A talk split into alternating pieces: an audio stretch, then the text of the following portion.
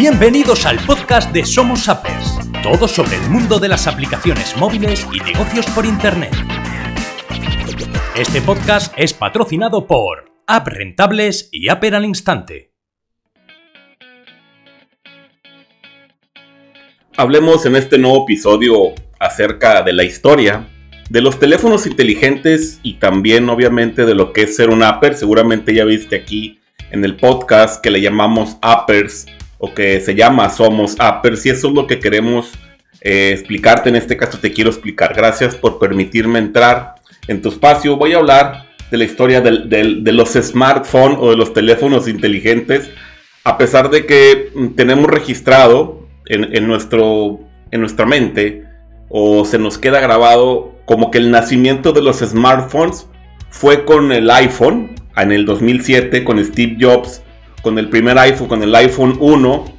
Pero la verdad es que un poquito antes ya había unos modelos prototipos, aunque no propiamente eran llamados eh, smartphone o teléfonos inteligentes.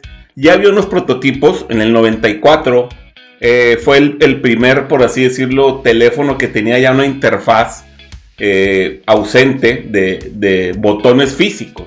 Era una, era una pantalla táctil, era un teléfono de, IBM que se llamaba Simon. Eso fue allá en agosto de 1994. Era, era un teléfono negro así largo, tipo de esos ladrillos, esos pesados. Y tenía ya una, una pantalla táctil. Eh, ya enviaba eh, correo electrónico, textos predictivos y, este, tenía agenda y eso. Pero digamos que esos, esos primeros modelos pues no eran eh, todavía muy conocidos en el mercado, ¿no? Esto fue hace muchos años. En el 94 yo recuerdo el primer, el primer teléfono que yo tuve, celular, fue en el 98 y era un Nokia de estos de, botones, de estos monocromáticos, de estos que solo tenían eh, el jueguito y mandar textos era la novedad, ¿no? Sin embargo, unos años antes ya se estaban creando estos primeros smartphones, ¿sí? Después de lo que fue ese, ese teléfono de, de IBM, en el, más o menos en el 97, 98, llegó otro, otros eh, que ya se le dio ahora sí, o se acuñó el nombre de smartphone a un teléfono Ericsson. Era un teléfono Ericsson, el modelo era GS88, era apodado Pamela. Sí, este era uno de esos, de esos este, que se abren, que son como dos, ¿no? Se abre y hay un teclado, se dispara el teclado abajo y arriba la pantalla. Ese teléfono también de Nokia, pues ya trabajaba con un sistema eh, operativo de 16 bits. Ya también tenía lo que era el envío de correo electrónico a través de POP3. Eh, tenía reloj mundial, algún eh, navegador por ahí. Es decir, se puede decir que aquí arrancó lo que fue el, el primer smartphone, por así decirlo, conocido en, esos, en esos tiempos, ¿no? Pero bueno, hablando un poquito de lo que todos conocemos, ya hoy en día, obviamente estos teléfonos, pues no es fácil conocerlos porque tenemos registrado, yo lo que yo recuerdo y lo que vi también por allá del 2002, el primer smartphone que, que yo conocí fue un BlackBerry. Esos también estaban muy bonitos, los teléfonos de BlackBerry. Eso fue en el 2002. Era también una pantalla digital, ya, pero sí, tenía sus botones y la clásica, esa, esa bolita que tenía en medio como para hacer como un pad o como un mouse y estaba muy bueno, ¿no? Pero bueno, digamos que el nacimiento, por así decirlo, conocido a nivel mundial del smartphone, como lo conocemos hoy en día, pues fue en el 2007. Ya fue algo masivo. Fue con el famoso iPhone 1 Steve Jobs. Y a partir de ahí se puede decir que arrancó el boom de los smartphones. Después llegaron, ya sabes, los teléfonos de Samsung, los teléfonos de HTC, los de Nokia y varios más empezaron a inundar el mercado cuando al principio se tenía dudas, ¿no? De que si los teléfonos sin botones, en este caso era, algo muy novedoso, yo lo recuerdo también, pasar de tener un teléfono con, con botones en la pantalla y estar ahí tecleando, a pasar lo que era un teléfono totalmente táctil como el iPhone, pues resultaba algo difícil de creer, pero bueno, hasta hoy en día ahora es lo contrario, ¿no? Es, muy raro ver algún teléfono con, con botones. Entonces es un poquito ahí la historia que quería contarte y claro, también te voy a contar la historia de lo que es la publicidad móvil y cómo es que se gana dinero hablando de esto de, de ser un emprendedor como un upper. ¿Qué es ser un upper? Bueno, pues es aquella persona que gana dinero con aplicaciones móviles, así de sencillo, con teléfonos inteligentes, que aprovecha este boom móvil que tenemos hoy en día.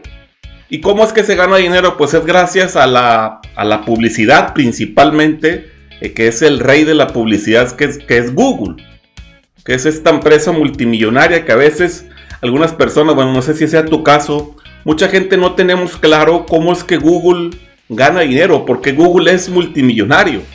Porque decimos, es que Google, pues yo, para mí es gratis. O sea, yo voy, busco algo en el navegador y es gratis. Creo un correo en Gmail y es gratis. ¿Cómo es que gana dinero? Bien, pues con, la respuesta está con la publicidad. Con la publicidad que le pagan otros anunciantes a Google. Y con ello es que se gana, es que ellos ganan millones de dólares. Eh, en este caso sería Google AdSense, que fue el nacimiento de Google AdSense, que es la plataforma de publicidad de Google, con la cual se puede ganar dinero de una forma muy sencilla. Nació en el 2003, ¿ok? hay que tener las fechas, las fechas siempre ahí como que en mente. No es hace mucho, al día de hoy que grabo este podcast, hace 17 años, se fundó, eh, Google fundó AdSense, que es esta plataforma para que la gente eh, se, daba, se da de alta eh, gratis y obtienes unos códigos publicitarios que tú colocas en tu sitio web. Y eso ahí, ahí fue cuando nació la figura del blogger, que son aquellos que ganan dinero creando sitios web blogs o diarios virtuales y ellos colocan los anuncios de AdSense y así es como ganan dinero. Correcto. Después de eso, digamos, siguiendo con la cronología, en el 2005 ya Google creó YouTube o, se fundó YouTube. Unos ex trabajadores ahí de PayPal fueron los que lo fundaron y aquí nació la plataforma para que la gente gane dinero con videos. Te preguntarás cómo, seguramente lo has visto en videos de YouTube, aparece un anuncio abajo, que siempre por lo general le damos saltar. Y si hay mucha gente que dice, Oscar, pero es que yo siempre lo doy saltar ahí, ¿cómo es que se gana dinero? Pero bueno, tú quizás saltas esos anuncios, pero imagínate un video de lo que se le llaman ahora los influencers, gente que tiene millones de seguidores y videos con millones de reproducciones. Pues esos videos aparecen los anuncios de, esa, de, ese, de, ese youtuber. Imagínate un video que lo vean millones de personas, pues son muchísimas las eh, anuncios que se van a desplegar y ese, eh, en este caso, el youtuber gana dinero por cada clic que se haga en esos anuncios. Que van desde centavos de dólar hasta un dólar o menos de un dólar. Pero esto se vuelve un juego de números. Si tú tienes, bueno, volviendo un poquito antes al, al blogger, si tú tienes un sitio web es lo mismo. Colocas los anuncios en tu sitio web. Obviamente, pues creas un sitio web, compras un dominio, compras un hosting, montas un blog y empiezas a escribir sobre una temática y colocas tus anuncios, se van a empezar a despegar los anuncios en el, en el sitio web y la gente que vaya a leer artículos, pues le van a aparecer esos anuncios. Si la gente se clica ahí, ganan dinero. Así es como gana el blogger. Y el, y el youtuber, ¿cómo? Pues los anuncios que salen en videos. Y el upper, que es el que nos falta, y digamos que es la figura más nueva para ganar dinero con monetización de contenido, el upper gana dinero con los anuncios que salen en apps.